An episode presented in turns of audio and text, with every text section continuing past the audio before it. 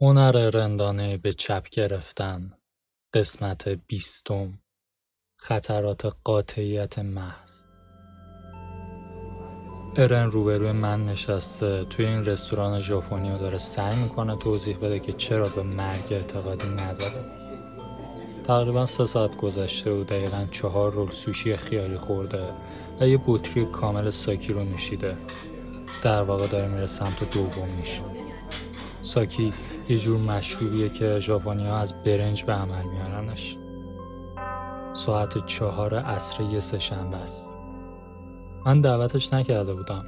خودش از طریق اینترنت فهمیده بود که من کجام و خیلی سریع خودش رو به اینجا رسونده بود. این دومین باری بود که همچین کاری میکرد. قبلا هم این کارو کرده بود. میدونی ارن قاطعانه باور داره که میتونه مرگ رو درمان کنه و باور داره که در این راه به کمک من نیاز داره. ولی کمکی که از من میخواد کسب و کاری یا اینا نیست. اگه فقط تو زمینه بازاریابی یا رابطه عمومی به توصیه های من نیاز داشت مسئله ای نبود. نه، قضیه بیشتر از این هاست. نیاز داشت که من دوست پسرش باشم. چرا؟ بعد از سه ساعت سینجیم و یک و نیم بطری ساکی هنوز مشخص نیست. اوه راستی، نامزدمم با ما تو رستورانه. به نظر ارن مهم بود که اون هم تو این بحث باشه. ارن به دوست دخترم که الان البته همسرمه گفت میخوام بدونی که من مایلم مارک رو باهات شریک شم و اینکه میخوام حس نکنی که برات یه تهدید به حساب میام. من با ارن توی سمینار خودیاری تو سال دو هزار و هشت آشنا شدم.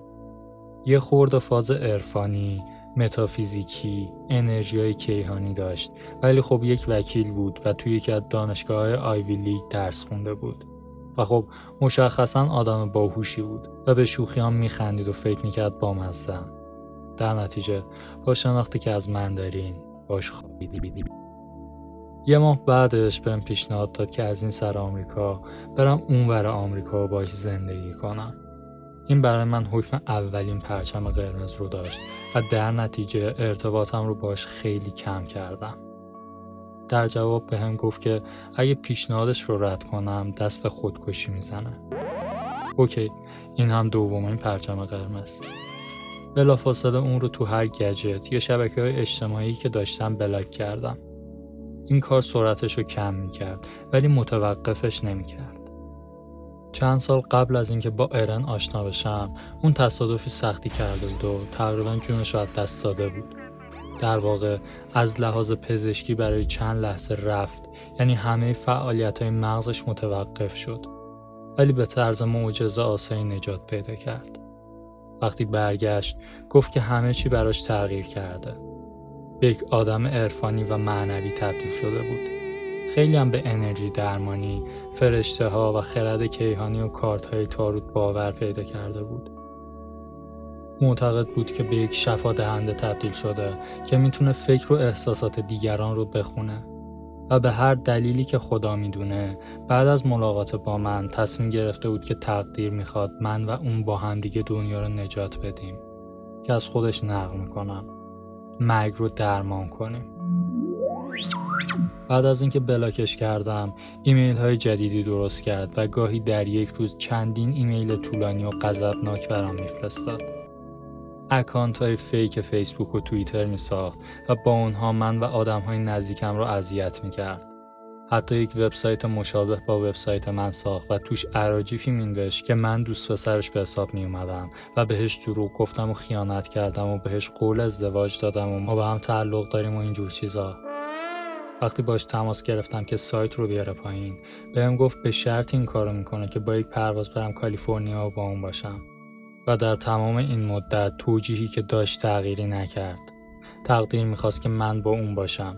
این دستوری از جانب خداوند بود که اون نصف شبی با صدای فرشتگان از خواب بیدار شه که پیام آورده بودن رابطه آسمانی ما قراره بشارت دهنده اصلی جدید از صلح ابدی برای جهانیان باشه. آره واقعا که بهم گفت. تا اون لحظه که توی رستوران نشسته بودیم هزاران ایمیل برام فرستاده بود. چه جوابهاشون رو داده بودم چه نه، چه با احترام جواب داده بودم چه با خشم. هیچ چیز تغییر نکرده بود. نظرش هیچ وقت عوض نشد. باورهاش تکون نخورد. هفت سال بود که ما درگیر این ماجرا بودیم. و همونجا تو اون رستوران کوچیک ژاپنی که ارنداش ساکیا رو سر می‌کشید و در مورد اینکه چجوری با انرژی درمانی سنگ کلیه گربه‌ش رو درمان کرده چرت و پرت میگفت، چیزی به ذهنم رسید. ارن یک معتاد رشد شخصیه. هزاران دلار رو صرف کتاب‌ها و سمینارها و دوره‌ها میکنه. رویای خودش رو داره، مصرانه دنبالش میکنه.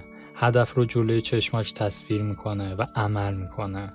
با پس زده شدنها و شکستها پوست کلفتر میشه. دوباره بلند میشه و دوباره تلاش میکنه.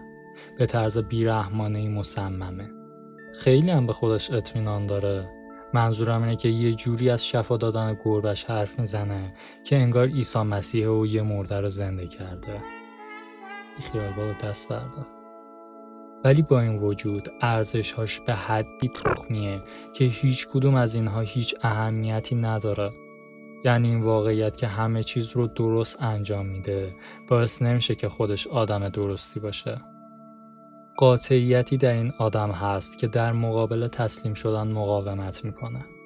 حتی بارها و به زبونهای مختلف این رو به هم گفته که خودش هم میدونه این قفلی زدنها کاملا غیر منطقی و ناسالمه و جفت اون رو ناشاد میکنه، ولی به دلایلی حس میکنه خیلی درسته و نمیتونه نادیدش بگیره و بیخیال این داستان نمیشه. اواسط دهه هزار و نهصد و نود میلادی روانشناسی به اسم روی بایماستر شروع کرد به پژوهش در مورد مفهوم شرارت. اساس کارش این بود که آدم‌هایی که کارهای بدی انجام می‌دادن رو رصد می‌کرد و در مورد اینکه چرا همچین کاری می‌کردن تحقیق می‌کرد. اون زمان باور عمومی بر این بود که آدم‌ها کارهای بدی می‌کنن چون حس تخمی نسبت به خودشون دارن، که یعنی اعتماد به نفس کمی دارن. یکی از اولین یافته‌های غافلگیر کننده اون این بود که در اکثر مواقع اینجوری نیست. در واقع معمولاً عکس این قضیه درسته. بعضی از خبیث‌ترین تبهکاران خیلی حس خوبی نسبت به خودشون داشتن که همین قضیه باعث میشد آسیب زدن و بی احترامی به بقیه رو برای خودشون توجیه کنن.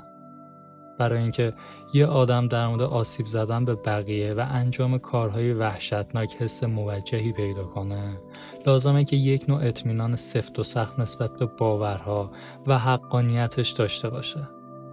نجات پرستا رفتارهای نجات پرستانه میکنن چون به برتری ژنتیکیشون یقین دارن.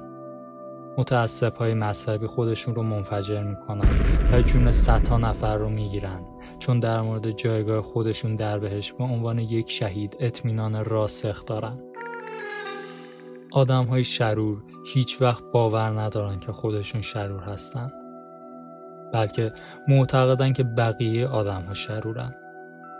در یک آزمایش بحث برانگیز که خیلی‌ها به اسم آزمایش میلگرام میشناسن، پژوهشگرا به آدم‌های معمولی گفتن که میتونن بقیه داوطلب‌ها رو اگه یه سری قوانین رو زیر پا گذاشتن مجازات کنن و همین کار رو هم کردن.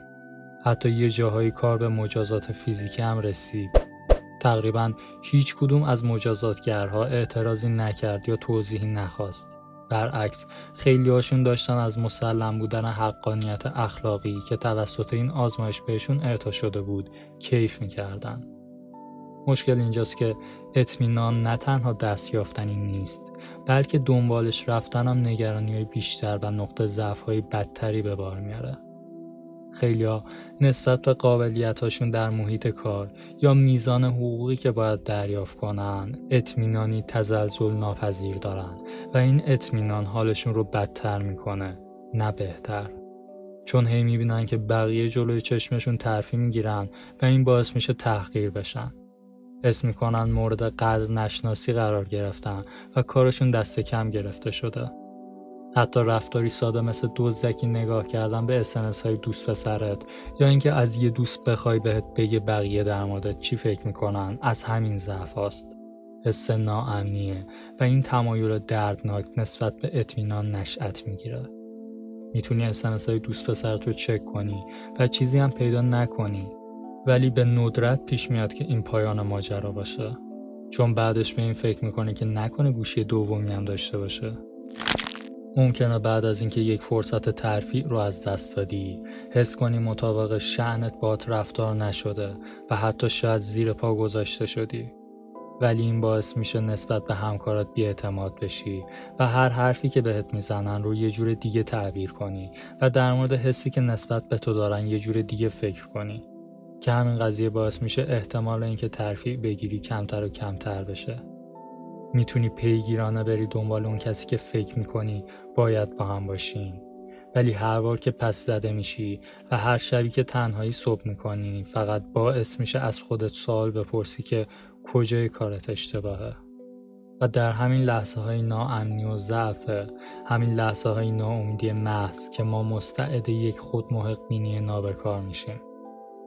اعتقادی به این که ما استحقاق این رو داریم یه خورده تقلب کنیم که در مسیرمون جلو بریم، که آدم‌های دیگه مستحق مجازات و تنبیه هستن و اینکه ما محق هستیم چیزی که می‌خوایم رو برداریم، اگرچه با استفاده از خشونت و تعرض باشه. و دوباره قانون معکوس، هرچه بیشتر سعی کنی در مورد چیزی مطمئن باشی، بیشتر احساس نامطمئنی و ناامنی و ضعف می‌کنی. ولی وارونش هم درسته. هرچقدر بیشتر نامطمئن بودن و جاهل بودن رو در آغوش بکشی، از دونستن چیزهایی که نمیدونی حس بهتری به دست میده. عدم اطمینان قضاوت‌های ما نسبت به دیگران رو از بین میبره. از کلیشه ساختنها، نگاه قالبی به دیگران و سوگیری‌های ما نسبت به آدم‌های داخل تلویزیون، محیط کار یا خیابون پیشگیری میکنه. عدم اطمینان حتی ما رو از دست قضاوت خودمون رها میکنه. ما نمیدونیم دوست داشتنی هستیم یا نه، نمیدونیم چقدر جذاب هستیم، نمیدونیم چقدر میتونیم در کارمون موفق بشیم. تنها راه رسیدن به این چیزها اینه که نسبت بهشون نامطمئن بمونیم و برای پیدا کردنشون از طریق تجربه صبر کنیم و پذیرا باشیم. عدم اطمینان ریشه همه پیشرفت‌ها و رشدهاست.